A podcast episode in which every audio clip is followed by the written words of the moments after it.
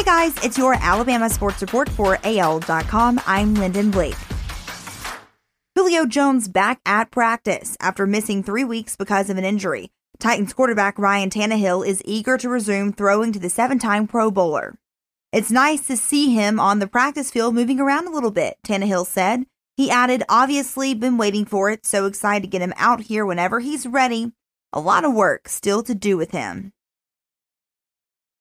In the Miami Dolphins 37 17 preseason victory over the Atlanta Falcons on Saturday, wide receiver Robert Foster caught a touchdown pass, but on Tuesday, he lost his spot on the Dolphins roster as NFL teams released players to meet an NFL deadline.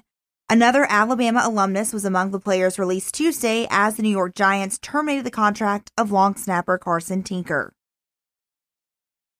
Just hours after the ACC, Big Ten, and Pac 12 announced an alliance on Tuesday, SEC Commissioner Greg Sankey said he looks forward to future collaborations with conference colleagues. How much collaboration the three leagues will have with the SEC has yet to be determined. The three leagues will work together on a collaborative approach surrounding the future evolution of college athletics and scheduling. The alliance comes weeks after the SEC welcomed Texas and Oklahoma, both Big 12 members, into the league. However, the three commissioners reiterated the alliance is not a result of the SEC's move, yet a way to attack the ever changing landscape of college athletics.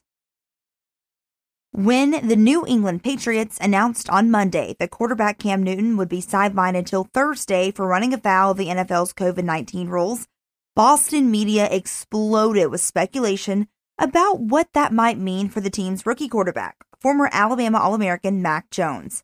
On Tuesday, reporters got a chance to ask Patriots coach Bill Belichick that question Is this a big opportunity for Jones this week? It is, Belichick answered succinctly Newton started 15 games for New England last season. That's your Alabama sports report for AL.com. I'm Lyndon Blake.